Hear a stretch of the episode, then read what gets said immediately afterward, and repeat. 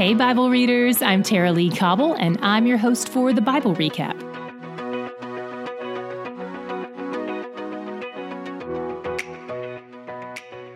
Yesterday, the Israelites won a lot of wars and took a lot of land, so today we open with a summary of what land they've acquired, with lots of boundaries that are probably unfamiliar to you and that seem unimportant. Rest assured that these boundaries were very important to the people at the time, and not only that, but these lists have also served our faith historically and archaeologically. So hang in there when we're in these dry patches. Know that they serve a purpose greater than you.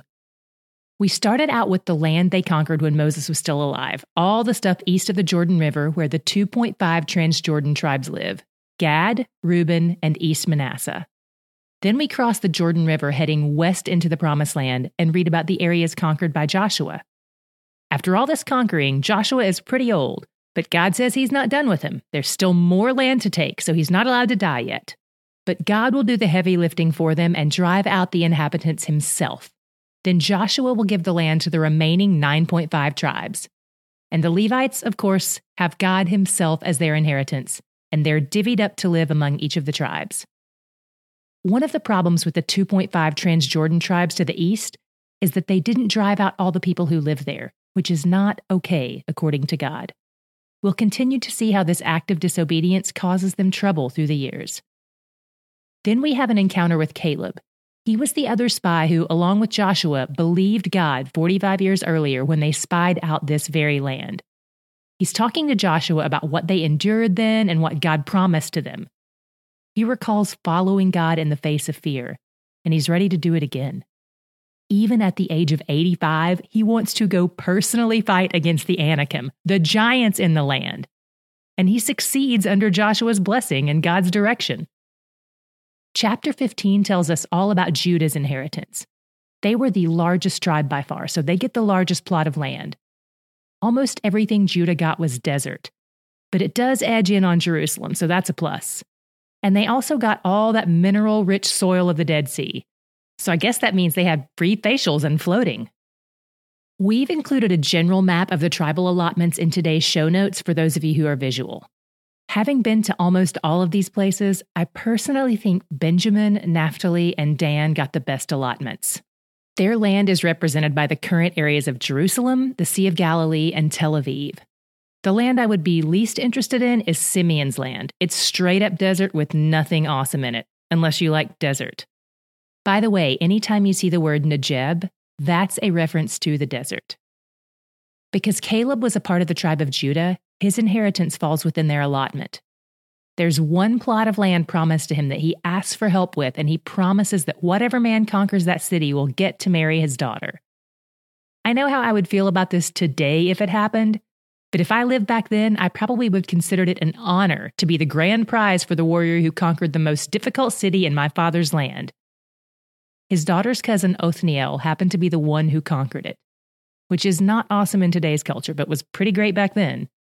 And she had one request. Since her portion included the Negeb, the desert, she also wanted two springs of water. Smart woman. And her dad gave it to her. We ended today's reading with a sentence that is in contrast to everything else we read today, which is also where my God shot came in. 1563 says, but the Jebusites, the inhabitants of Jerusalem, the people of Judah could not drive out. So the Jebusites dwell with the people of Judah at Jerusalem to this day. Earlier in 1313, we read about how the Transjordan tribes did not drive out the people of the land, which suggests that they didn't even try. But this text about Judah's land says that the people of Judah could not drive out the Jebusites from Jerusalem, as in, they tried and they failed. Why? If God was with them, why couldn't they just believe in themselves and make it happen? Why couldn't they recall God's promises to them and hold him to his words? God will not be manipulated by our mantras. He made a very specific agreement with them about how the land would be taken, and it involved obedience. They can't just show up with their entitlement and expect God to give them what they want, even when it's what He promised them personally and directly.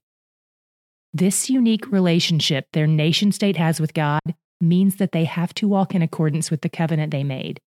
And something was off here. There was some sin, so they don't acquire the land. Does that mean God has failed them? No, the story isn't over yet, so resist the urge to have all the answers just yet. God is at work, even in these so called delays, to shape their hearts, to do them good, to defeat the enemies in their lives despite their present failure. He's with them when they sin and fall short. He's with you when you fail. So even in failure, trust can grow, faith can be strengthened, and joy can be found because He's where the joy is.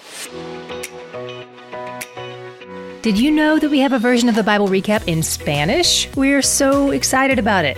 So be sure to tell all your Spanish speaking friends and family. By the way, we not only have the Spanish language podcast, but we also have our reading plan in Spanish on the Bible app. Both the podcast and the Bible reading plan are called La Sinopsis de la Biblia, and you'll need to adjust your language settings to Spanish before you search for it. There's more info in the show notes and at the Espanol link at thebiblerecap.com. And of course, I want to say a huge thanks to our team leaders, Arlette Blackwell and Lauren Mulford, and to all of you who volunteered to help translate this or be one of our guest speakers. This would not be possible without you. So thank you for all the ways you're using your gifts to serve the kingdom.